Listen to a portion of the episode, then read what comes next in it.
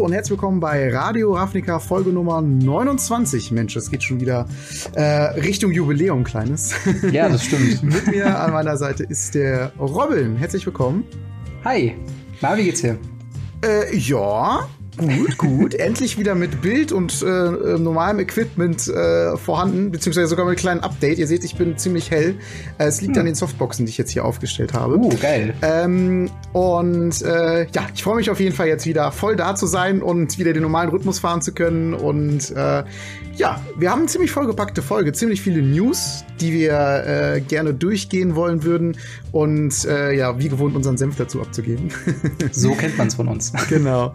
Wir haben äh, ein Thema, wo sich der Robin vor allen Dingen sehr drüber aufregt und äh, ja, ich bin da auch äh, nicht so ganz von begeistert und das ist Planecation Zendika. Äh, die letzte Runde, um diese Unstable Länder zu bekommen, im Arena-Event werden wir drüber reden. Dann Magic Arena kommt in den Epic Store und auf Mac. Das ist wahrscheinlich der letzte Teil, das ist vor allen Dingen für viele Leute, glaube ich, interessant. Äh, dann reden wir über die Companion-App, äh, über den YouTuber Amas, der vom Grand Prix Las Vegas äh, disqualifiziert worden ist. Und äh, last but not least die MTG Yoga Pants. Super cool. Nur die ähm, wichtigsten Themen. Genau, genau. Ganz wichtig, was wir auch noch schon, schon, mal ankündigen wollen für die nächste Folge. Und zwar ist äh, Christian Haug, der MPL-Spieler von Deutschland, ähm, bei uns im Interview dann da. Und gerne mhm. könnt ihr Fragen an ihn stellen, indem ihr die zum Beispiel unter das Video postet oder allgemein auf die ähm, Arten und Weisen, wie ihr es bisher getan habt.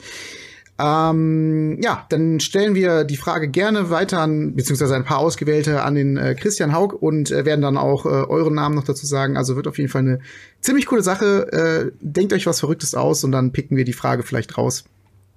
Genau. genau ist ja auch nicht alle Tage, dass man äh, den einzigen Magic Pro League Member aus Deutschland ähm, im Interview haben darf. Und, Oder äh, anders gesagt, den besten deutschen MPL-Spieler. Den besten Magic Pro-Spieler Deutschlands. auf jeden Fall Deutschlands, genau. Den haben wir äh, hier am Start. Ja. Wir hatten aber auch, ähm, du hast ja gerade von Fragen gesprochen, wir hatten genau. auch eine Frage an euch letztes Mal. Und zwar Thema E-Sports passt ja auch so ein bisschen äh, mit Hauk nächste Woche. Äh, und zwar über das neue äh, Update, ob ihr da äh, teilnehmen wollen würdet über Arena, über Tabletop, über beides oder kein Interesse. Und die Ergebnisse sind da relativ eindeutig. Wir haben, Tatsächlich, ja.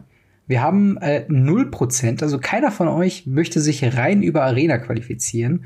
83% möchten sich über äh, Tabletop qualifizieren. 17% möchten sich sowohl über Tabletop ähm, als auch über Arena äh, qualifizieren oder zumindest probieren, so ein bisschen in die Richtung, wo wir auch tendiert haben.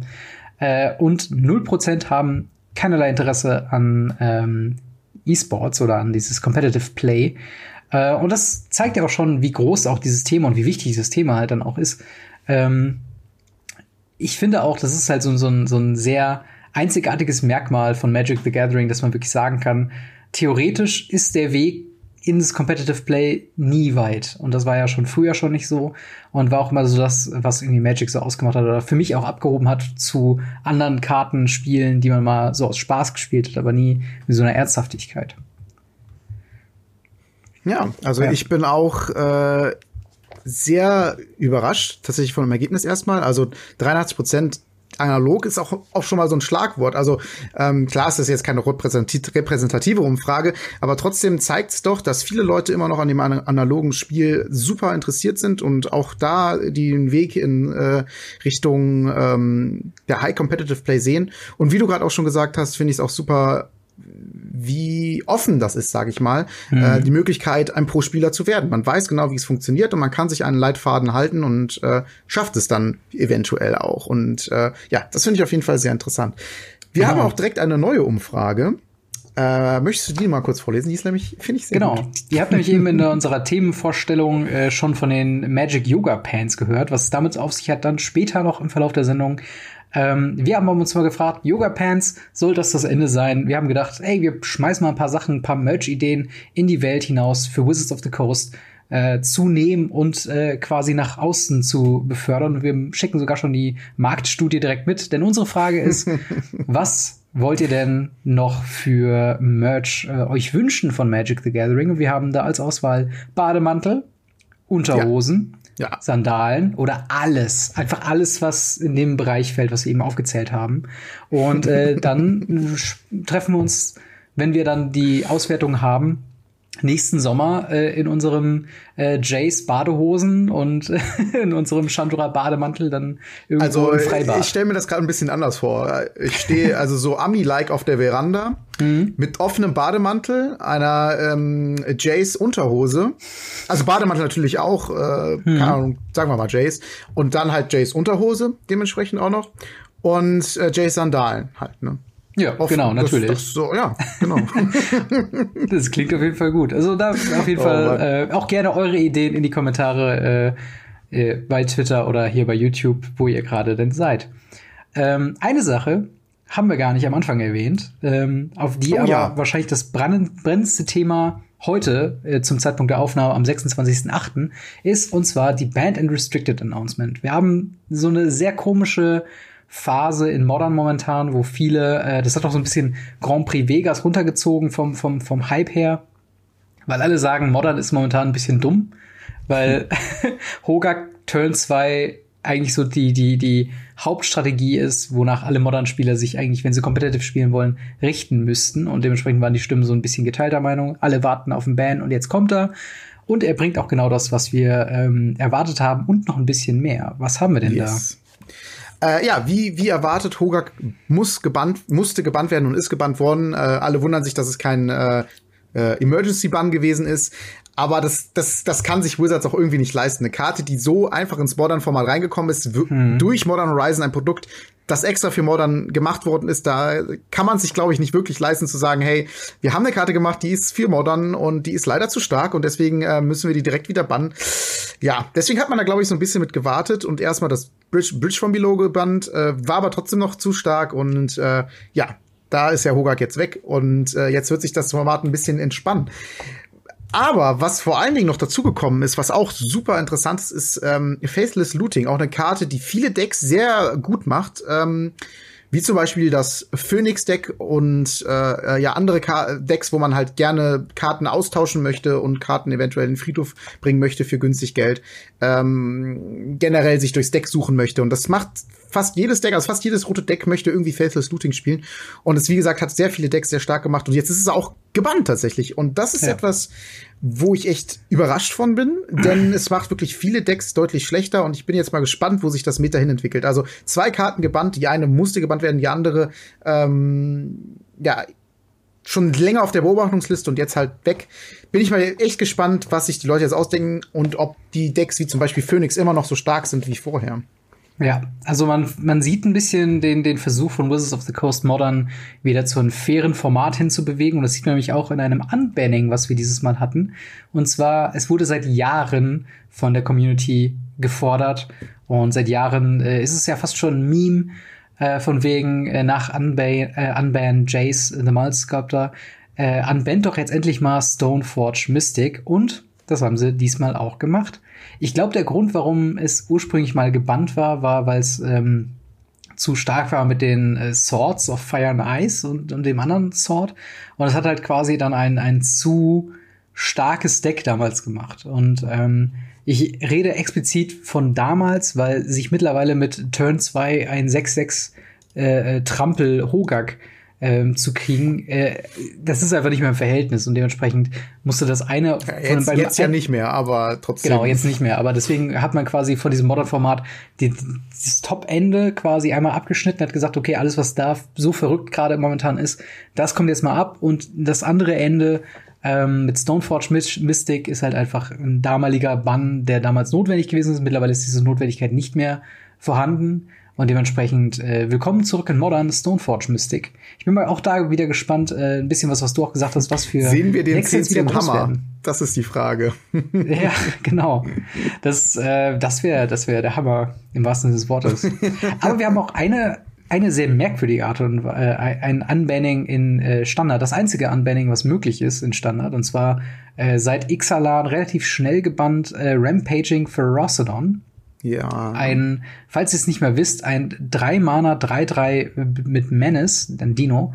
Äh, und im Text, Player can't get life whenever another creature enters the battlefield, rampaging Ferocity deals one damage to that creature's controller.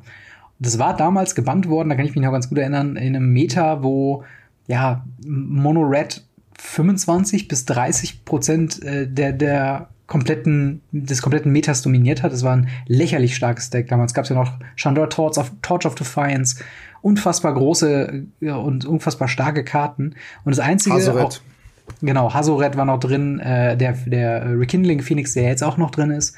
Ähm, es war einfach ein sehr, sehr starkes Deck. Und dann noch einen Three-Drop zu haben, der nicht nur einen notwendigen Slot im Deck ausfüllt, sondern auch gleichzeitig verhindert, dass das einzige Mittel, was effektiv gut ist gegen Mono Red, ähm, Life Gain, auch noch rausfällt, das hat es dann einfach zu stark gemacht. Ein bisschen lächerlich war es dann, dass es dann kurz danach äh, äh, Chain Whirler dann geprintet wurde, was dann so der nächste übertrieben krasse Three-Drop ist, der aber nicht gebannt ja, wurde. Ja, vor allen Dingen, irgendwie war es halt irgendwie, irgendwann war die Karte gar nicht mehr so stark im, in, im aktuellen Meta. Und da hat man sich schon gefragt, warum ist die Karte überhaupt noch gebannt? Also mhm. äh, vor allen Dingen die neuen Spieler, die mit Arena dazu gekommen sind, haben sich gefragt, okay, warum gibt's die Karte überhaupt? Was soll das? ja, es wurde ein bisschen komisch äh, nach, nach Ravnica, glaube ich. Dann wurden ja. nämlich auch andere Decks stärker und ich bin mal gespannt, aber ob jetzt das Unmanning tatsächlich, weil es gibt ja ein starkes Dino-Deck, ähm, mhm. tatsächlich noch mal was bewirkt für die Karte. Also ob die noch mal jetzt zwei Monate Play sieht, bis sie dann aus Standard rausrotiert oder halt nicht. bin das ich schon, gespannt. Das habe ich mich auch schon gefragt. Äh, ich, Im Text wird ein bisschen drauf eingegangen, dass Rampaging Ferocidon äh, gerade mit der Stärke von Scapeshift und Vampires äh, dem Monored einen notwendigen Boost wiedergibt. Ähm, und das ist halt momentan auch genügend andere starke Kreaturen gibt, sodass jedes Deck irgendwie eine Möglichkeit hat, ähm, quasi äh, da mitzuhalten. Und Mono Red fällt ein bisschen ohne Rampaging Phorasadon drunter, wird aber auch nicht zu stark mit Rampaging Phorasadon. Und es ist ein bisschen komisch, wie du schon sagst, zwei Monate vor dem äh, vor der Rotation der Karte sie zu unbannen. Ähm, böse Zungen würden behaupten, wo ist es auf der Coast Wind, dass wir schnell unsere Rare White Cards verbrennen, bevor das neue Set rauskommt. ähm, aber hey, also für, für Paper werde ich es mir wahrscheinlich nicht zulegen, ob mein ähm, Mono-Red äh, Arena-Deck das unbedingt noch braucht. Oder es wäre ja vielleicht auch potenziell interessant für ein Feather-Deck als Three-Drop, wenn ich es mir so überlege. Wer weiß, mal gucken. Also ich würde mal vielleicht ein bisschen experimentieren, aber ich würde auch nicht zu hoch mein Geld auf diese Karte setzen, dass sie jetzt noch äh, das Meta formen wird. Aber das ist auf jeden Fall äh, der größte oder ich sag mal, die, die größte News, äh, die es heute zumindest gab. Äh, viel Veränderung, viele haben sich's gewünscht und äh, wurden Gott sei Dank nicht enttäuscht.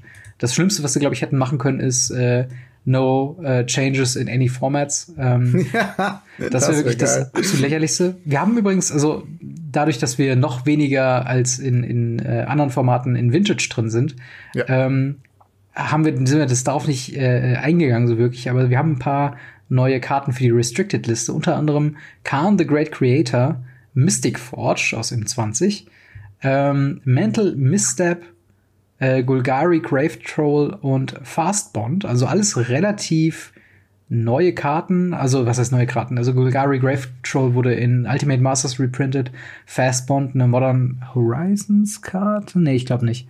Ich glaube, es ist das irgendwas anderes, ich komme gerade nicht drauf. Aber Khan und Mystic Forge sind schon sehr super aktuelle Karten, die ja noch im Standard drin sind. Und die wurden jetzt im Vintage ähm, restricted, das heißt, man darf maximal eine Kopie davon im Deck haben, weil Vintage ja das große Format ist, wo man alles spielen kann. Ja, ähm, außer äh, Fastbound wurde tatsächlich ja ähm, aus der Restricted List rausgenommen. Oh, ja, stimmt. Gut, dass ähm, du sagst. Auch eine sehr starke Karte, bin ich mal gespannt, ob da sich metamäßig irgendwas ändert. Aber wie gesagt, das sei eigentlich nur der Vollständigkeit halber genannt. So sehr sind wir da nicht drin und äh, erzählen wir ja auch einfach nur, wie gesagt, genau. der Vollständigkeit halber. Das lassen wir unseren Vintage-Experten. Ähm, aber du hast es eben schon am Anfang gesagt, ich möchte ein bisschen ranten. Ich möchte ein bisschen mich über meine Wut auslassen über den Planecation Sendecard Landfall Modus, ähm, den ich mal betitelt habe als den dümmsten und nutzlosen Modus in Arena. Und zwar, das meine ich mit vollem Ernst, weil ich spiele wirklich gerne andere Formate außer Standard. Mhm. Ähm, Landfall, für die Leute, die es nicht wissen, ist quasi, äh, jeder Spieler bekommt ein Emblem, so wie man es bei äh, äh, Momia schon hatte, äh, wo dass man quasi ein permanenter Effekt hat, der immer, äh, also der diesmal eine Triggered Ability ist und keine Activated Ability. Das heißt, Landfall, ähm, immer wenn Land ins Spiel kommt, passiert folgendes. Ähm, es wird die oberste Karte von einem Deck geexiled äh, und dann entschieden, wenn es ein Land ist, bekommst du es auf die Hand. Wenn es kein Land ist, kommt es unter dein Deck und du bekommst ein 1-1 Pflanzenkreatur. Ähm, und das war's. Ja, und nee, wenn es ein nicht also wenn es eine Kreatur ist, geht's drunter, kriegst du dafür einen Token. Wenn es keine Kreatur, also eine Nicht-Kreatur Zauberspruch ist, dann drainst du eins. Ah, okay. Also machst du Gegner einen Schaden und kriegst ein Leben. Okay. Gut. Ähm, jedenfalls, es macht es nicht wirklich besser. Nee. Denn das Ding ist, diese Plant Creatures haben keinerlei Synergie mit irgendeinem Deck. Genauso haben Länder nicht eine große Synergie oder es bringt dir zumindest nicht so viel, äh, konstant Länder zu ziehen, außer du spielst Scape Shift. Äh, wobei ich auch nicht mal weiß, ob das Deck das auch unbedingt so will. Ähm, und mein Problem ist, ich hatte äh, spaßeshalber einfach irgendein Standarddeck genommen. Ich hatte das Madu-Engel-Deck mit äh, diesem äh, drei Mana Legendary, der dir einen Engel, einen Dämon und einen Drachen raussucht äh, in den obersten fünf Karten. Äh, das Deck hatte ich gespielt ähm, und dachte so, ah, komm, ich probier's mal aus. Und was effektiv passiert ist, war, dass äh, ich brauchte einen Removal-Spell und das Deck hat wirklich nicht weniger. Also wirklich Cast Down, Lightning Strike, äh, Prison Realm, alles, was so in den drei Farben an, an guten Removal irgendwie drin ist. Und dieses, dieser Modus hat es tatsächlich geschafft, jede sinnvolle Karte, die ich spielen müsste, um das Match zu gewinnen, mir schön unter mein Deck zu legen. Also wirklich in diese Position, wo man es am wenigsten gebrauchen kann. Also Graveyard, manche Spells sagen ja, okay, du kannst aus dem Graveyard irgendwie casten oder wiederholen, so Feather-mäßig oder so. Ähm, aber nee, unter der Bibliothek ist es der schlimmste Platz, wo deine Karten, die du brauchst, sein sollten.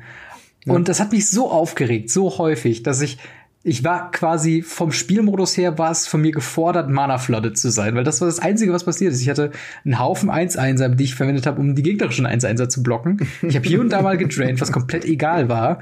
Und im Endeffekt mehr Länder, als ich jemals haben will. Und das ist ein Mana-hungriges Deck. Also es ist wirklich was, was äh, du willst zu deinen 7, 8 Mana irgendwann vielleicht kommen, um zwei Engel gleichzeitig spielen zu können oder so. Aber Nee, das war wirklich ein absoluter Reinfall. Ich habe mir gedacht, was zum Teufel, was haben die sich damals, was haben die sich gedacht bei diesem Modus? Okay, Seneca ja. hatte Landfall, okay, dann lass uns doch auch irgendwas Generelles machen. Hm, ja, dann sorgen wir dafür, dass immer die Leute Länder da haben. ja, genau. Also so, der Vollständigkeit halber äh, sei gesagt, Sendika war immer äh, ein Land, wo es halt quasi um die Länder ging. Also äh, eine Welt quasi, wo es um die, wo es um die Länder ging. Also es war immer irgendwie so landintensives äh, ähm, Plane, so. Hm. Und äh, genau, wie gesagt, da kommt auch der Landfall her. Generell, Landfall sagt halt, wenn ein Land ins Spiel kommt, passiert irgendein Effekt. Das ist so generell dieses Land, diese Landfall-Mechanik. Und ja, jetzt hat man halt das Emblem gemacht und gesagt, hier bei Landfall passiert folgendes. Ähm, dies, das. Entweder die Karte ja. geht runter oder du kriegst ein Land auf die Hand, so ungefähr. Und äh, ja, ich stimme dir da generell zu, dass das eigentlich irgendwie ziemlich komisch ist, zu sagen, dass du Ka also alle quasi nicht Länderkarten gehen drunter, dafür kriegst du neue Länder auf die Hand, die wieder landvoll machen. Ich hatte so ein bisschen das Gefühl, ähm, sie wollten unbedingt was mit Landfall machen und äh, dadurch, dass du dann halt die Länder auf die Hand kriegst, können die halt den Trigger nicht zu stark machen, sowas wie, du kriegst die Karte auf die Hand und äh, irgendwie eine Converted Mana Kost äh, auf die, aufs Spielfeld oder irgendwas, keine Ahnung, abgefahrenes. Mhm. Und haben sich dann irgendwie einen Kompromiss geschlossen und jetzt ist es so ein komischer, useless äh, ja. Trigger, der da passiert, der irgendwie nie Einfluss hat. Also ich habe mir auch die Zeit genommen, das durchzuspielen, äh, quasi, also sechs Siege oder was man da braucht für. Ja.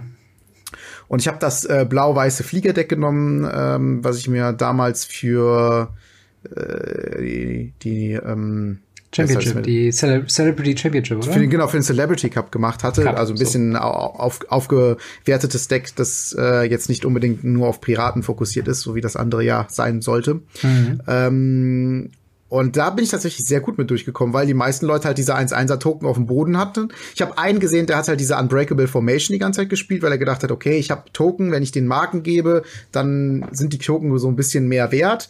Das war so die eine Idee. Also der hat irgendwie was mit Marken gemacht, nicht an, nur nicht nur Unbreakable Formation, sondern auch äh, die Song of Frelize oder wie diese heißt, dieses, mhm. ähm, die was auch auf als Marken legt. Dann. Und für Ma genau.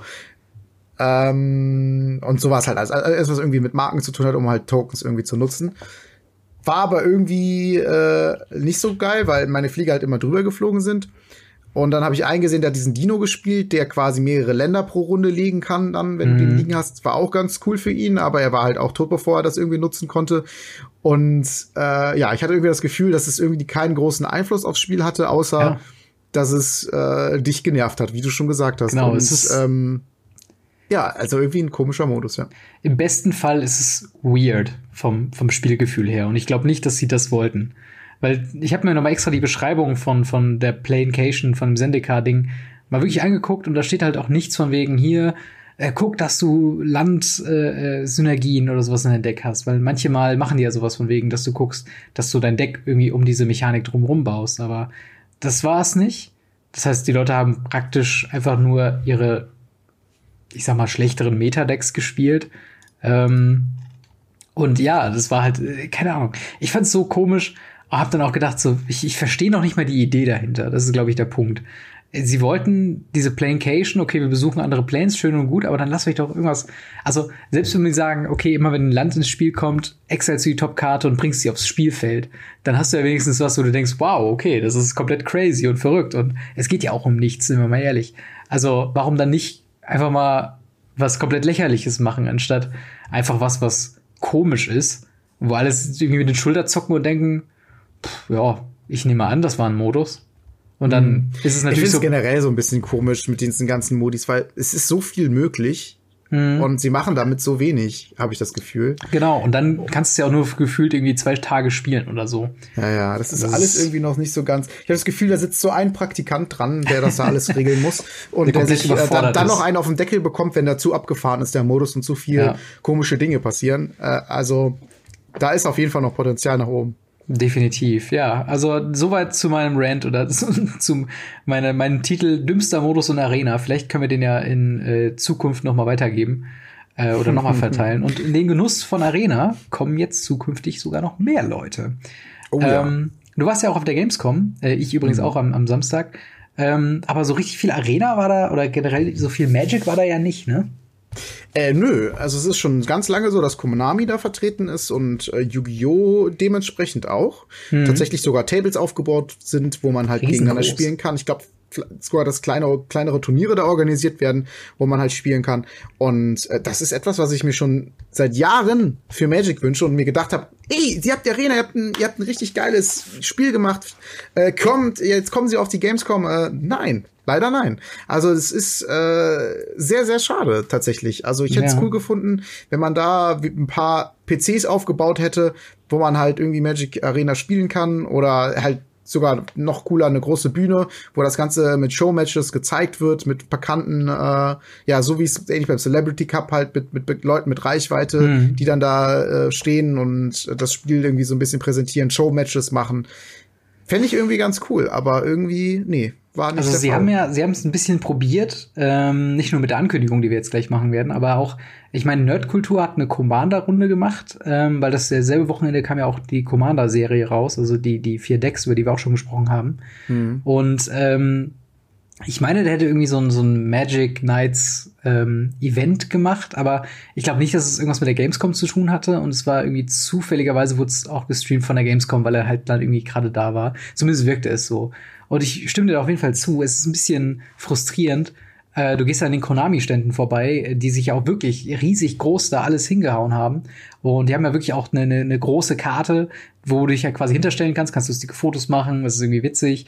Dann hast du da wirklich äh, Beat the Pro, die haben dann wirklich ein, ein Yu-Gi-Oh! äh, Ich glaube sogar irgendein Champion, also ein nennenswerter Champion, ähm, dann dort. Und wenn du den halt äh, gegen ihn spielst oder besiegst, kannst du Spielmatte gewinnen und so weiter. Und du kannst ihn einfach treffen und labern. Und da war ständig irgendwas los und die Leute haben Karten getauscht und das spiegelt sich halt auch in allen Merchandise-Ständen irgendwie wieder. Hm.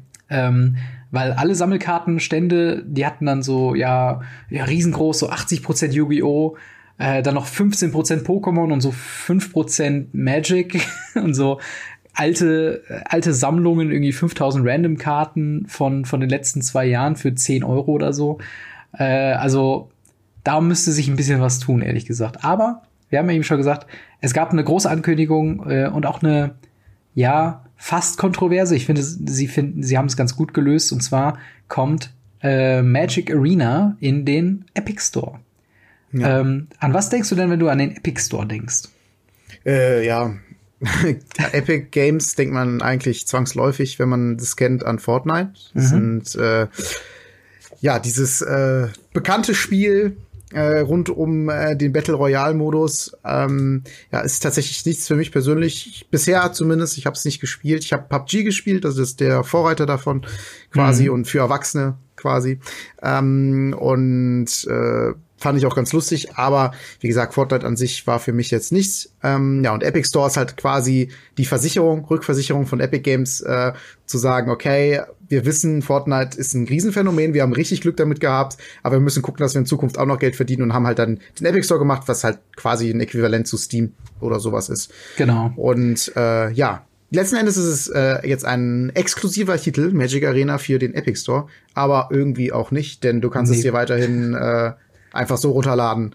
Aber genau. es kommt halt nicht äh, in zum Beispiel Steam rein. Das ist so, glaube ich, äh, das, was dahinter steht. Genau, und ich ähm, finde, das ist. Ja? Sorry, was wolltest du sagen? Ich, worauf ich noch hinaus wollte, ist, ähm, ich weiß halt nicht, was es dir bringen soll, das Ganze über den Epic äh, Store zu spielen. Da müssten sie jetzt schon irgendwie mit Goodies locken, von wegen, äh, hier melde dich jetzt im Epic Store an. So ein bisschen wie so ein Twitch äh, mhm. Prime. Dann kriegst du irgendwie direkt ein Starterdeck oder irgendwie sowas. Oder ab und zu mal einen Booster umsonst oder so. Ansonsten habe ich jetzt keinen Verlangen dazu, mir extra noch einen Client runterzuladen, der mir dann meinen PC noch voller macht, als er sowieso schon ist. Brauche ich jetzt nicht unbedingt. Was ja, meinst ich, du? Ich glaube tatsächlich, dass ähm, das mehr sowas ist, um generell Magic ein paar, auf ein paar mehr Bildschirme zu kriegen. Mhm. Ähm, weil wir alle kennen das bei Steam oder bei anderen Plattformen, was ihr nutzt, äh, da werden einem ständig Spiele vorgeschlagen. Und äh, das Schöne ist, dass der Epic Store tatsächlich dank Fortnite und anderen Exklusivtiteln die Kontroversen ausgelöst haben, weil sie dann von ehemalig versprochenen äh, Versionen auf unter anderem Steam oder äh, anderen äh, Plattformen dann äh, zu Exklusivdeals reduziert wurden, äh, wie man, glaube ich, bei Shenmue 3, was ein heiß erwarteter Titel war, oder der Metro-Serie war es dann auch so, mhm. dass sie dann mhm. Leute, gerade bei Shenmue war es ja auch ein Kickstarter oder so, und dann wurde es später von Epic irgendwie aufgekauft. Und hieß es, ja, gibt's jetzt nur im Epic Store. Und alle waren sauer. Ähm, clevererweise haben hier äh, die äh, Arena-Leute gesagt, ähm, es wird weiterhin die ganz normale Download, den ganz normalen Arena Launcher geben, wie wir sie jetzt auch gerade verwenden. Ähm, und das finde ich halt gut aus den Gründen, weil dadurch keinem was weggenommen wird. Was halt so ein bisschen der, ähm, das was die Leute rausgenommen haben aus den Ankündigungen von den anderen Spielen, weil es dann hieß, okay, ich bin auf Steam, das Ganze geht jetzt auf äh, Epic Store, ähm, das heißt, ich bin jetzt gezwungen, mir noch einen Launcher drunter zu laden und so weiter und so fort. Und das bist du effektiv nicht, weil Arena gehört noch zu keinem Launcher. Das ist ein eigenes Ding im Moment. Mhm. Und ich finde es gut im Sinne von, dass äh, Millionen von Spielern, und so ist ja auch der Artikel, wo es angekündigt wurde, dann auch ähm, übertitelt mit äh, Magic the Gathering soll auf zu noch mehr Spielern und zu noch mehr Plattformen kommen. Äh, einfach damit das Ganze vielleicht noch ein bisschen mehr wachsen kann, dass Leute aufmerksam darauf werden, die es bisher noch nicht geworden sind. Und äh, dementsprechend, weil mir als normaler äh, Client-Nutzer von Arena nichts weggenommen wird und potenziell Millionen andere Spieler darauf aufmerksam werden, finde ich das eine, eigentlich eine gut und clevere äh, Lösung. Und ich habe auch nicht viel Kritik darüber gehört, obwohl es der Epic Store ist, der ja so verpönt ist bei so ganz vielen Leuten. Ich habe da generell nicht das Problem mit. Ich kann verstehen, dass die äh, Leute, also jetzt so, so ich, ich, um auf die Epic Store Diskussion zurückzukommen. Ich meine, das ist ein Unternehmen, das sichert sich halt Titel, bezahlt dafür mehr Geld und dafür hofft es, dass halt mehr Spieler zu sich zieht. Natürlich ist es irgendwo ärgerlich, dass man irgendwie den Origin EA Client hat, Steam und dann Epic Store, was auch immer, dann vielleicht noch den Blizzard Client und so weiter und so fort. Mhm. Aber pff, hey, äh, sei es drum. Ist jetzt nicht so, dass das irgendwie. Also wenn da jetzt sowas kommt wie, ähm, wie soll, wie soll, wie soll ich sagen, ähm, dass es im Epic Store so deutlich bessere Angebote gäbe oder sowas, dann würde ich halt schon sagen, so, hm, was soll das Ganze, warum, warum jetzt da und nicht, nicht für alle und sowas. Mhm. Aber äh, solange das jetzt erstmal nur so ist, klar, bin ich ganz auf deiner Seite und sage, ähm, mehr Spieler gleich mehr gut. genau. Es gibt ein paar, äh, ich sag mal, noch Ungereimtheiten ähm, im Sinne von, also die Einbindung von Epic Store wird äh, komplett flüssig mit der äh, Launcher, also von mit unserer Version quasi laufen. Das heißt, ihr könnt einfach nur mit mehr Spielern rechnen. Äh, das Einzige, was ein bisschen komisch war, war, äh, dass jetzt quasi eine weitere Plattform dazukommt, ähm, um die sich Magic Arena und die Arena-Entwickler um eine Freundesliste drucken können. Denn sie können jetzt sagen, du kannst ja deine Freunde auch im äh, Epic Games Store ähm, quasi sammeln und dann von dort aus quasi Direct Challenges ähm, weiter verschicken. Ja, das und ist jetzt eine Sache, die fände ich natürlich nicht so geil. Die haben das mit Discord genau. angekündigt und sollen noch gefälligst dann dabei, dabei bleiben und sagen, hey, äh, ja. wir machen das. Und ich glaube, die Einbindung über Discord, die kommt noch oder was auch immer. Also da, da wäre auch mal eine Ankündigung nett. Ähm, aber das ist halt so das Einzige, wo ich sagen würde, okay, eine Freundesliste für Arena wäre trotzdem nett. Ähm, aber ein noch, ich würde sagen, viel größerer plattformübergreifendes äh, Ding wird äh, sein, dass es endlich, endlich alle Apple-Freunde können sich äh, auf eine Mac OS-Version freuen. Ähm, was so bei ganz vielen Leuten, wir haben ja auch unsere, unsere kleine To-Do-Liste für Arena ähm, und das stand bei denen ganz, ganz weit oben, weil super viele ähm, MacBook-User ähm, die ganze Zeit sich wünschen, oh, ich würde es ganz gerne unterwegs zocken, kann ich auch nachvollziehen. Ist so auch der Appeal von, von Hearthstone, das auf dem Handy zu zocken zu können. Und äh, wenn halt viele Leute zu Hause einen PC haben und unterwegs dann ein MacBook, äh, dass es halt dann einfach nicht mitnehmen können, sondern immer an der Heimstation quasi gebunden sind. Äh, ja, wenn überhaupt, ne? wenn sie zu genau. Hause überhaupt einen PC haben oder nicht noch einen Mac. Ja, genau. Aber auf jeden Fall können sie es jetzt auch äh, spielen, ganz ohne ähm, Umwege. Also es gab ja diesen komischen Weg, wo man dann auf der Mac OS Festplatte irgendwie das separiert, dann darauf Windows installiert und dann darüber das quasi laufen lässt oder dass, dass man mhm. irgendwie eine, eine, eine, Virtual Machine macht oder sowas in der Art. Also es gab Umwege bisher, aber ähm, das wird jetzt die saubere Lösung sein, dass es offiziell einfach einen Client gibt, den kann man sich ganz regulär runterladen und dann haben wir potenziell noch mehr Spieler. Yes. Super schön. Ähm, eine Frage. Erinnerst du dich noch an den, äh, bei den Tokens, äh, da gab es ja quasi auf der Rückseite immer Werbung. Ähm, fällt dir da vielleicht irgendeine App ein, die da ständig beworben wurde, aber nie erschienen ist? Jetzt, wo du mich so drauf ansprichst, äh, eventuell die Companion-App. ja, beziehungsweise Portal. Das war ja Magic the Gathering Portal, war groß angekündigt. Ich glaube so um 2008 herum. Äh, ja, 2018, Entschuldigung, nicht 2008. Das wäre extrem lang her. Ja, aber ähm, trotzdem, das ist schon lange her. Genau. ja, es ist schon lang genug dafür, dass man es ankündigt und Werbung dafür macht und nichts genau. passiert. Äh, die Ankündigung kam, glaube ich, in einem, in einem Frühlingsset und da sollte im Herbst sollte eine App rauskommen, die quasi Lebenspunktezähler, Home Event Organizer, ähm, dein ähm, äh, Planeswalker-Account, also dein, dein, wo du deine, dein Spieler-Account quasi managen kannst und deine Punkte einsehen kannst. Äh, eine Judge-Sektion soll es geben, wo man Sachen nachschlagen kann äh, Errata und solche Sachen, wo man den genauen Text von der Karte nochmal nachgucken kann. Und generell einfach so ein schöner Taschen, ähm, ja, so, eine kleine Taschensammlung sein soll äh, für das alltägliche Magic the Gathering Leben. Und die App gibt's nicht mehr, aber es gibt die MTG Companion App und die gibt's nämlich jetzt in der Testphase äh, für iOS über die Testflight App. Die muss man sich da vorher runterladen. Oder bei Android einfach nach äh, MTG Companion App googeln und ähm, Magic ja, the Gathering Companion. Early Access. Ich habe genau. gerade nachgeschaut. Ich habe es mir auch schon runtergeladen, weil ich wollte es unbedingt. Mach ich auch gerade.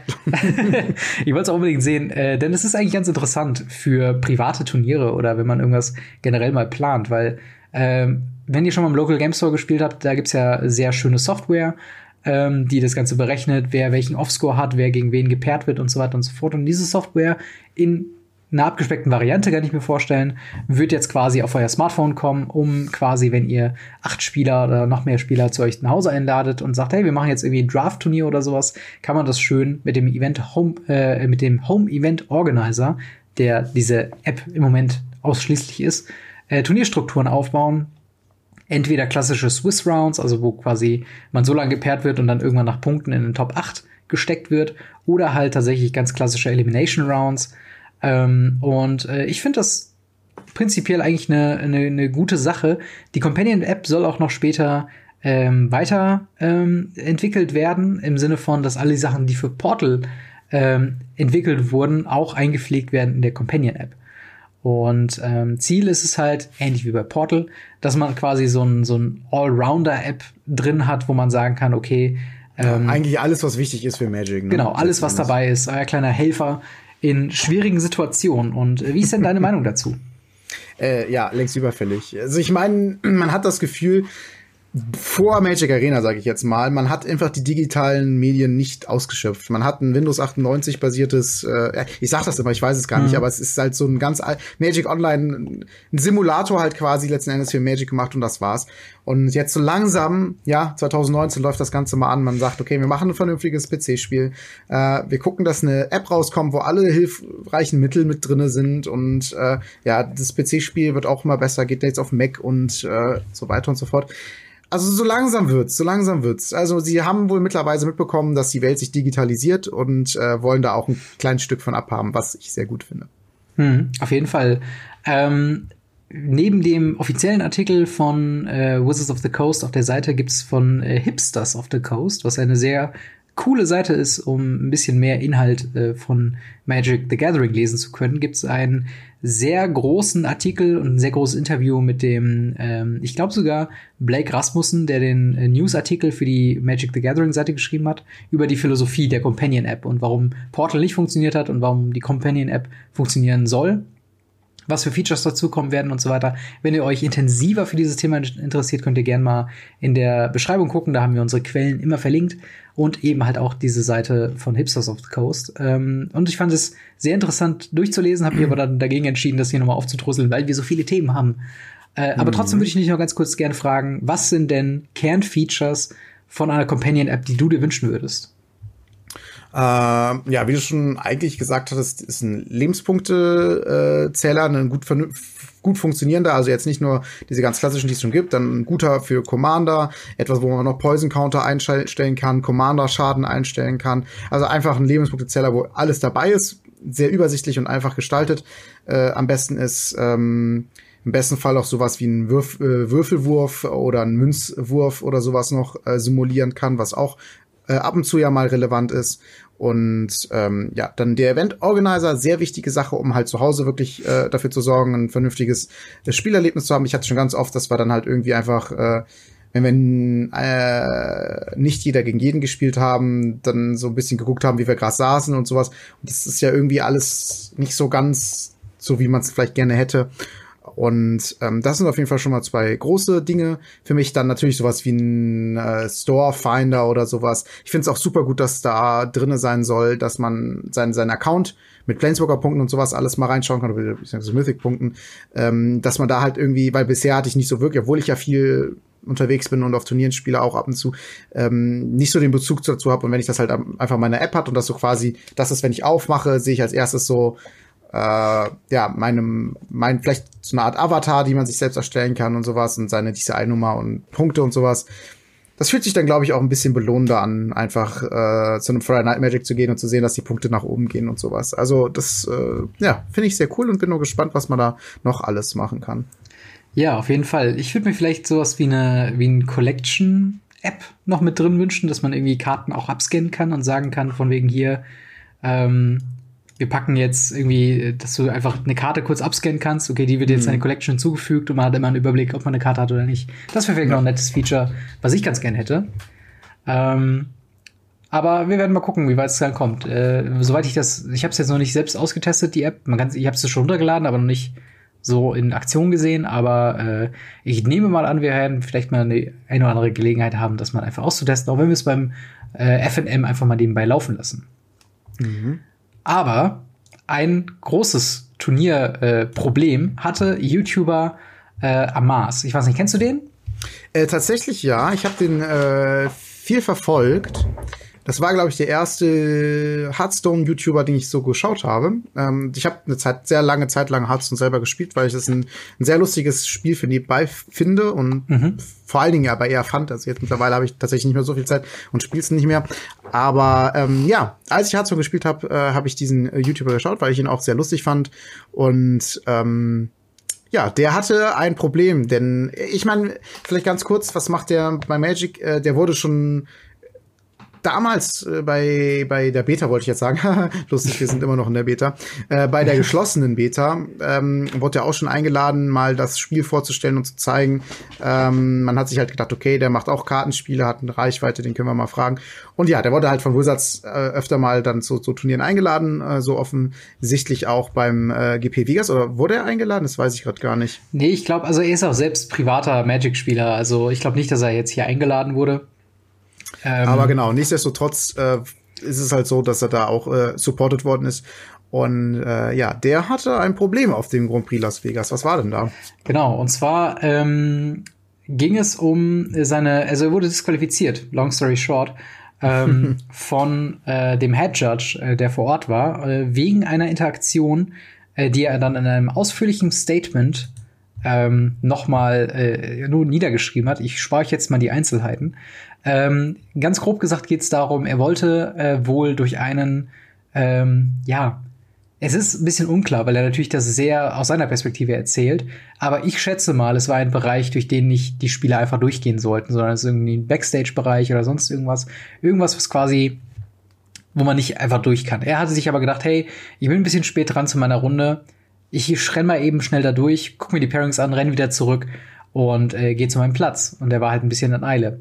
Blöd nur, dass da ein Judge war. Und äh, weil jetzt ein paar mehr Judges dazukommen, äh, sage äh, sag ich auch mal den Namen von ihm. Und zwar ist das Eric Kubo, ähm, zu dem er quasi dann, äh, äh der ihn dann aufgehalten hat, sagt so, hey, bitte hier nicht durchgehen. Ähm, so. Er ist dann trotzdem gesagt so, ey, ja, ich will doch nur kurz eben da hinten und wollte dann da durchgehen. Und er sagt, er ist, äh, äh he bumped into him. Also er ist gegen ihn gestoßen äh, was aber auch eine sehr krasse Reaktion nach sich gezogen hat. Von wegen äh, äh der äh, besagte Judge Eric äh, meinte dann so von wegen, hey, warum schubst du mich denn so krass herum? Äh, und diese Aktion hat wohl auch andere Judges angezogen, ähm, die sich dann dazu genommen haben und dachten, hey, was ist hier los? Äh, Leute drumherum haben das dann auch irgendwie beobachtet. Und ähm, das Ganze wurde irgendwie zu so einer größeren Aktion, deswegen ich glaube, dass er nicht eben nur in ihn reingebammt ist, so ne, gegengestoßen, sondern dass es halt schon eine aggressivere Aktion war. Ähm, genau, das war äh, Ende Runde 14, Runde 15, also die letzte Runde quasi. Äh, und Amas hatte sich dann irgendwann entschuldigt, hat gesagt, hier, äh, war nicht so gemeint, so, ich hole mir jetzt die Pairings ab und gehe ähm, zu meinem Match. Und das hat er dann auch gemacht. Nach der Runde bekommt er dann vom Head Judge die äh, Notiz ähm, von wegen, ja, du bist jetzt hier vom Turnier disqualifiziert wegen aggressivem Verhalten äh, gegenüber äh, unserem Judge. Ähm, dazu kam noch, dass er äh, gegen Ende der Diskussion, also nachdem er disqualifiziert wurde, gesagt hat hier, ähm, weil Eric Kubo hatte sein Namensschild nicht dran. Äh, normalerweise alle Judges haben Namensschild, äh, nur für den Fall der Fälle, dass irgendwas unfair behandelt wurde, man muss den dazu holen. Aus irgendeinem Grund hatte er die gerade nicht dabei. Und er hat halt dann zu dem Judge gesagt, ey, wie, wie, wie heißt der Name, wie heißt du, wie ist der Name so? Und das hat er jetzt hier drin geschrieben, war wohl der Auslöser, warum er als aggressives Verhalten eingestuft wurde, weil der Judge kein Namensschild hatte und er nach dem Namen gefragt hat. Ähm, und die Reaktionen auf Twitter auf sein, auf sein Statement sind sehr eindeutig für ihn. Also es ist sehr viel von wegen, ja, die Judges äh, nutzen ihre Power aus und es ist quasi, er wollte nur was beweisen, er wollte nur so einen Punkt beweisen, wollte jetzt hier nicht so einen äh, dahergelaufenen Typen einfach äh, so in die Richtung. Äh, zwischendurch hat man auch mal einen anderen Level 2 Judge gehabt, der dann gesagt hat, okay, Leute, entspannt euch mal. Normalerweise, also äh, es werden halt nicht einfach so Disqualifications ähm, rausgehauen. Äh, plus Amas sagt auch mehrmals, dass Eric Kubo ihn disqualifiziert hätte. Das kann er gar nicht, weil er, das kann nämlich nur der Head Judge äh, nach Absprache mit mehreren anderen Judges. Und die haben ja dann noch mal alle anderen, die da rum rumstehen, äh, besprochen.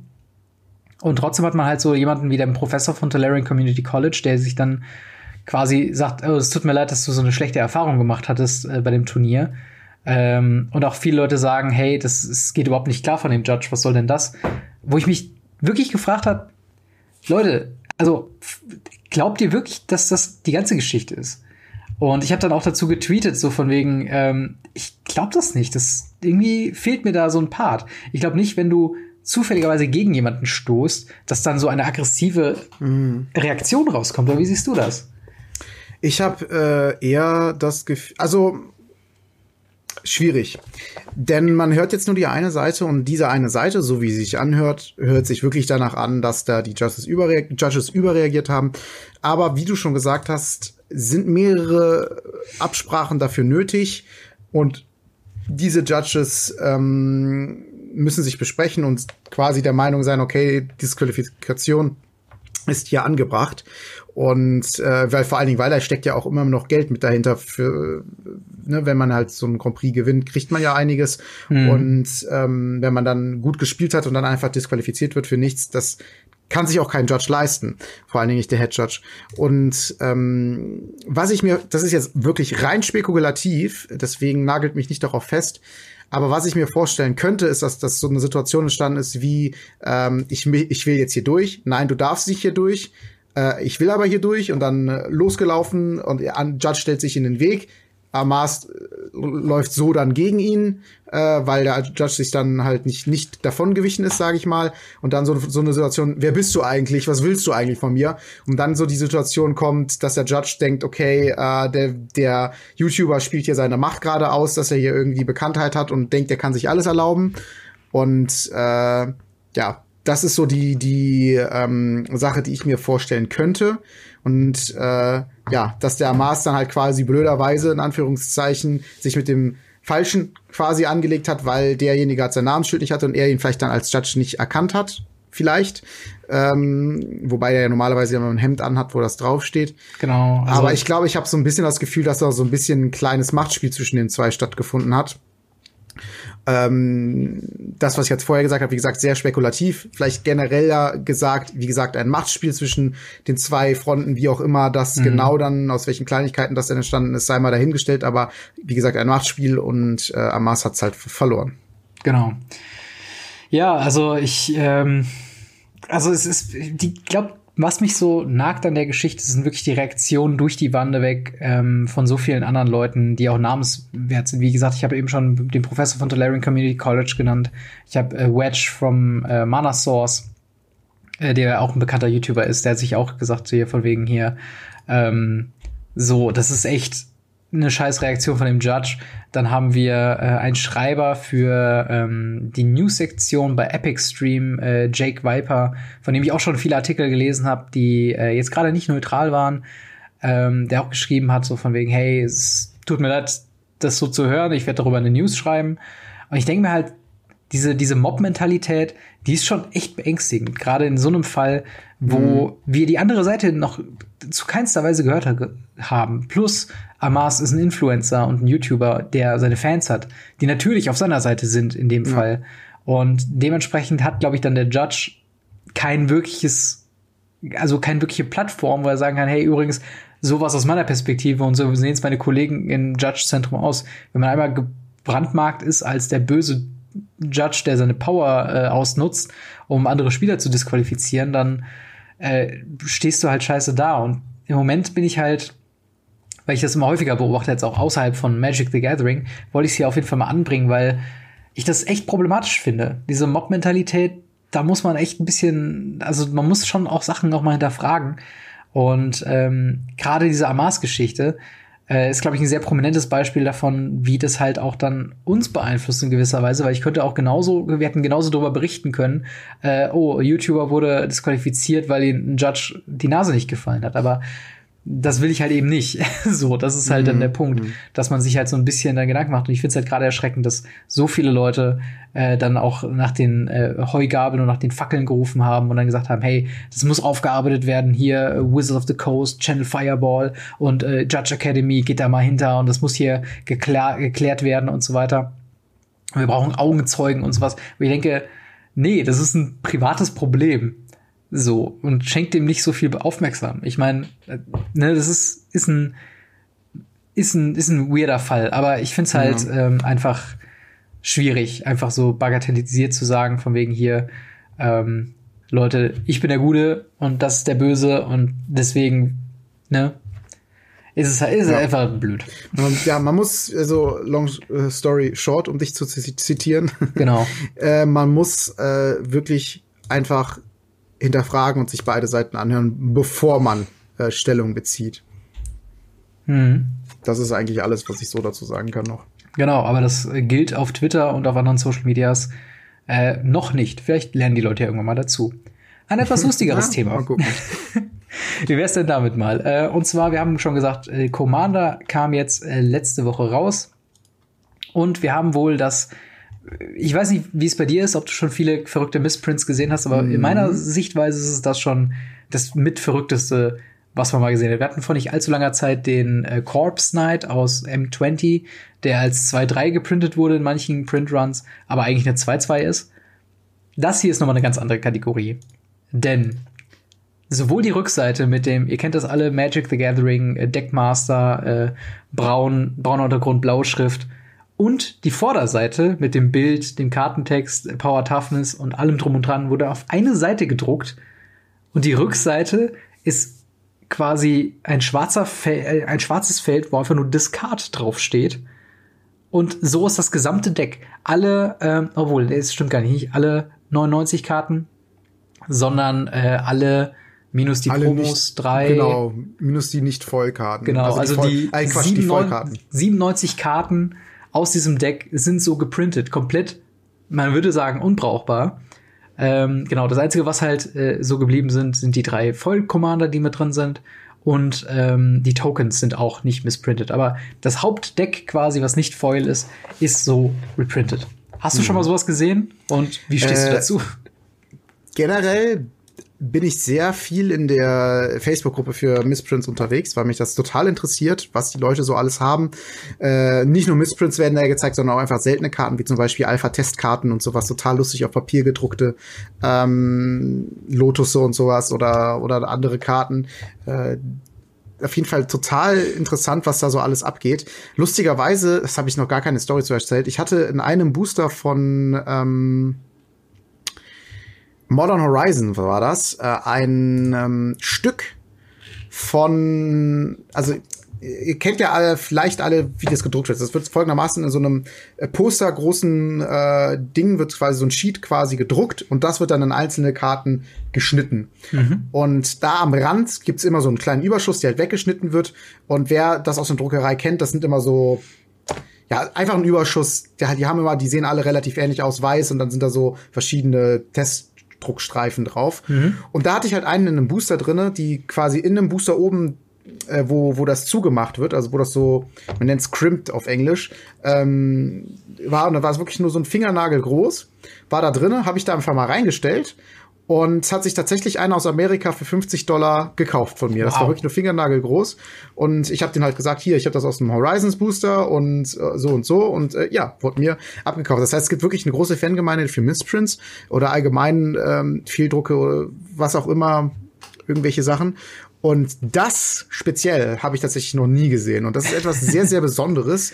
Äh, super lustig, sehr interessant äh, und ja, ich habe auch äh, schon gesehen, äh, wie Leute darauf abgegangen sind und äh, ja, schmeiß gerne mal eine Zahl in den Raum, was da Leute bereit sind für zu zahlen. Ja. In dem Reddit-Artikel, was ich gelesen habe, war das erste Gebot irgendwas bei 12.000 Dollar für alle Karten. Das wurde dann nochmal durchgestrichen und nochmal aktualisiert, dann äh, 15, 17 und wir sind, glaube ich, mittlerweile, wahrscheinlich, wenn ich nochmal aktualisieren würde, wären wir noch höher bei 20.000 Dollar für das Deck, also für alle Missprints zusammen. Und ja. ich glaube, das ist das beste Gefühl, was man haben kann, wenn man so ein Deck aufmacht und denkt so, was zum Teufel ist mit meinen Karten los? Das ist ja komplett unbrauchbar. Man geht online und bekommt einfach mal äh, ja das Äquivalent von einem Kleinwagen äh, angeboten. Ich glaube, da fühlt man sich ziemlich gut. Mhm. Also äh, generell, Leute, wenn ihr irgendwelche Karten, die zum Beispiel oben dieses Crimp haben, also wenn die quasi in diese Boosterverpackung nach oben gerutscht sind und dann wurde da der Stampf drauf gemacht, wo, äh, na, wie, wie kennt es ja oben? Ich habe jetzt leider hier, doch, ich habe hier sogar ein Booster leere. Da, wo es quasi zugeschweißt wird. Ne? Genau, hier, das hier, ne? Wenn dieses Muster ist dann auf den Karten drauf. Wenn ihr da sowas habt und das eine spielbare Karte ist, ähm, schmeißt sie nicht weg oder tut sie nicht weg, die Karten sind mehr wert. Oder generell, wenn da äh, eine Farbe fehlt auf der Karte, zum Beispiel wenn das komplette Rotton weg ist oder sowas. Alles, was irgendwie nicht normal ist äh, und sehr besonders, oder zum Beispiel dieser silberne Punkt unten fehlt, komplett das äh, interessiert Leute und schmeißt ja. es nicht weg, sondern verkauft es für mehr Geld. genau, und da gibt es auch, glaube ich, auf Facebook gerade, du hast eben schon eine Facebook-Gruppe erwähnt. Äh, diese Bilder stammen auch aus der Facebook-Gruppe und dort wird auch, glaube ich, gerade schon sehr groß geboten. Ähm, das ist, glaube ich, so die erste Anlaufstelle. Wenn ihr solche Karten habt, wo ihr ran euch ähm, ja, wenden könnt. Und äh, ja, auf jeden Fall ein, ein sehr ulkiges Thema. Und ich glaube, also ich gucke mir diese Karten halt wirklich an. Und ich meine, die sehen jetzt auch nicht so ultra schlecht aus, aber ich weiß nicht, ist es trotzdem, ich glaube nicht, dass ich damit spielen wollen würde. Aber das ist so krass. Ganz kurz, um, um eine Re Reaktion zu bringen. Ähm, die, in der Gruppe sind 35.000 Leute drin. Ähm, auf so ein normales Video an Reaktionen gibt es ungefähr 50. Mhm. Auf diese Bilder gibt es eine Reaktion von 1400. äh, also Likes oder ja. Herzen und 1200 äh, kommen über 1200 Kommentare und äh, über siebenmal geteilt worden und alle Leute so alle so what the fuck ist hier passiert und äh, ich scroll hier gerade so ein bisschen durch die Kommentare und alle gehen richtig ab. Also es ist, mhm. das ist wirklich der Wahnsinn. Also das, das ist wirklich etwas, was, wo du schon sagst, wo man äh, ja hier currently over 20k schreien die und sowas. Also ja. es ist Wahnsinn. Ja. Das ist schon echt der Hammer. Äh, der Hammer finde ich auch äh, den neuen Merchandise-Rahmen, ähm, den sich Magic the Gathering angelacht hat. Äh, und zwar mit ähm, Wild Bangerang. So heißt die Seite, die, äh, oder der, der Shop, der auch schon viele anderen, äh, anderen Lizenzen äh, Kleidung produziert hat, unter anderem äh, für Harry Potter, World of Warcraft, Warhammer 40k, ich habe eben noch Guild Wars 2 gesehen. Also sind sehr äh, auf diese, ich sag mal, Gamer-Fantasy-Richtung oder halt auch eben Sci-Fi-Richtung. Generell, glaube ich, alles, was Nerd-Themen sind, da machen die gerne Kram für und haben sich halt nämlich jetzt auch Magic the Gathering angelacht. Äh, es gibt verschiedene äh, Stile und verschiedene Produkte. Es gibt äh, der große Aufreißer war ja Yoga Pants, also Leggings im äh, weiteren Sinne. Ähm, primär, also sie sind in der Frauenkategorie, aber ich verurteile niemanden, der äh, auch so zum FNM mitgeht mit so einer Leggings an. Warum auch nicht? Äh, es gibt aber nicht nur Leggings, sondern es gibt auch äh, Skater-Dresses, äh, die so, ähm, ja, wie Tops, die unten quasi offen sind, aussehen. Äh, dann gibt es noch äh, Pencil Skirts, so eng anliegende äh, Röcke, die so bis zu den Knöcheln gehen. Äh, es gibt noch eine, ähm, eine sehr coole, wie ich finde, Kapuzenweste äh, Weste mit dem äh, Jace-Look, ein sogenannter Wunik, äh, der so ein bisschen mantelmäßig ist, quasi ärmelfrei und halt mit so einer Kapuze und halt in dem Stil von, von Jace. Ähm, und ja, viele andere Pro Produkte und vor allen Dingen auch verschiedene ähm, ja, wie soll man sagen, Skins oder also Aufdrucke quasi äh, mit verschiedenen, also entweder es gibt Teferi Leggings und dazu ein passendes Kleid, es gibt äh, Liliana Kleider, es gibt äh, Chandra Kleider, es gibt Planeswalker, also wo einfach nur Symbol ganz oft äh, aneinander äh, gelegt wurde und ähm, ich weiß nicht, wie, wie stehst du dazu? also generell finde ich sowas sehr cool. Ich habe mir tatsächlich äh, vor kurzem äh, T-Shirts gekauft von äh, Magic. Die sind jetzt auch gerade angekommen, muss oh. ich jetzt in die Wäsche packen. Ähm, also generell mag ich so Merch sehr, sehr gerne. Und äh, ich finde das eine lustige Idee und warum nicht? Also hm. ich sehe das immer so ein bisschen, ähm, gerade diese so, so Yoga-Pants oder so, ist eher auf dem also funny Aspekt. Also nicht so, dass ich da sowas äh, wirklich ernsthaft anziehen würde, aber ähm, ich fände irgendwie so, keine Ahnung, ich fände schon cool, äh, um nochmal auf unsere Umfrage zurückzukommen, mhm. so eine Unterhose. Das hätte schon, das hätte schon, also eine Boxershorts ja. wäre schon ziemlich cool. Das wäre schon. Würde ich, das hätte schon auf jeden Fall was, ja. Mal, wirklich weniger, um weil es so irgendwie, ne, da, weil ich wirklich richtig cool finde, mich dann damit mega identifizieren kann, mhm. in dem Sinne, sondern einfach, weil ich es lustig finde und das reicht dann schon, damit ich sowas anziehe. Also generell, halt, klar, warum nicht? Ja, ist halt ein witziges Ding. Und äh, aber es hat auch tatsächlich ein paar praktische Anwendungen, gerade wenn man, glaube ich, Cosplayer ist und äh, auf dem Budget ist. Also zum Beispiel, äh, keine Ahnung, wirklich äh, Vraska oder sowas. Ähm, cosplayen möchte, man hat aber irgendwie keine Idee, wie man die Hose oder sowas hinkriegen würde.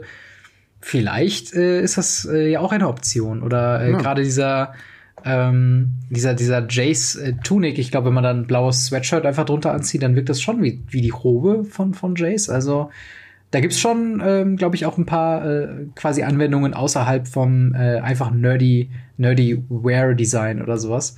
Ähm, mhm. Und ich glaube halt auch, was die Qualität angeht, ähm, wenn die schon für auch andere große Unternehmen und halt äh, Blizzard mit World of Warcraft ähm, äh, und halt an noch andere Sachen, gerade auch Overwatch und sowas, dann auch schon sowas verbreitet haben, ich glaube, dann machen, macht Magic the Gathering da jetzt nicht so viel falsch mit.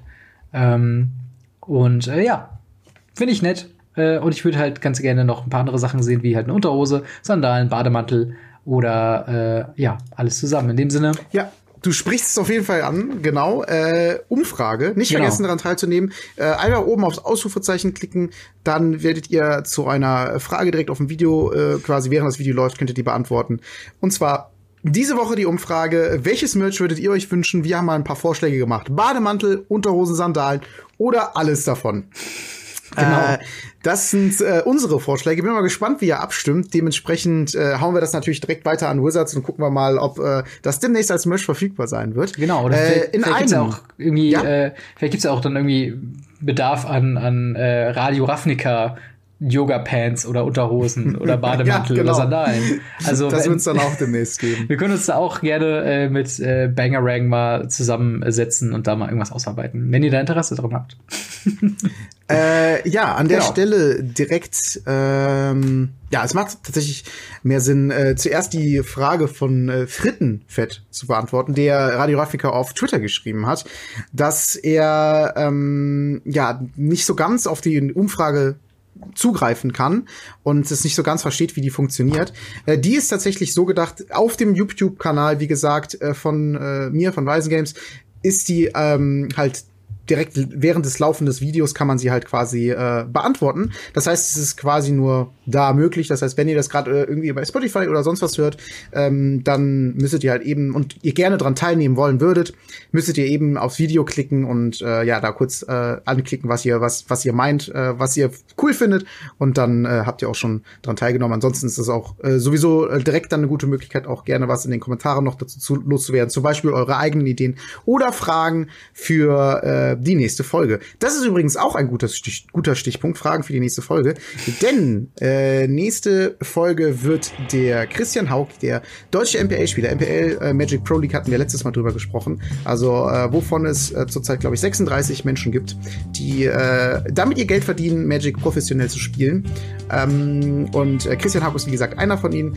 Und er wird im Interview dabei sein. Wir werden ihm Fragen stellen und wir werden ihm auch gerne Fragen von euch stellen.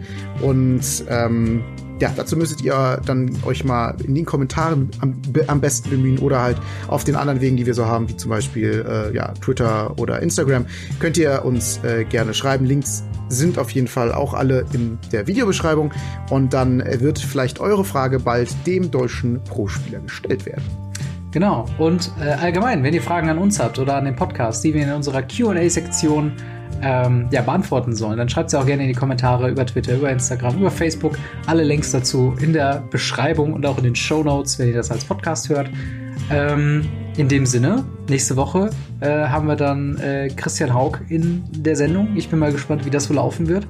Vielleicht, ähm, ja, haben wir ja häufiger Gelegenheiten, äh, große Persönlichkeiten oder größere Persönlichkeiten des Magic-Universums mal zu uns einzuladen.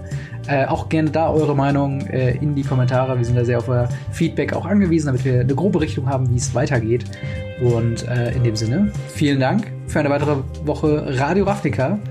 Und dann sehen wir uns, hören wir uns in der nächsten Woche wieder. Haut rein. Ciao. Bis dann. Ciao.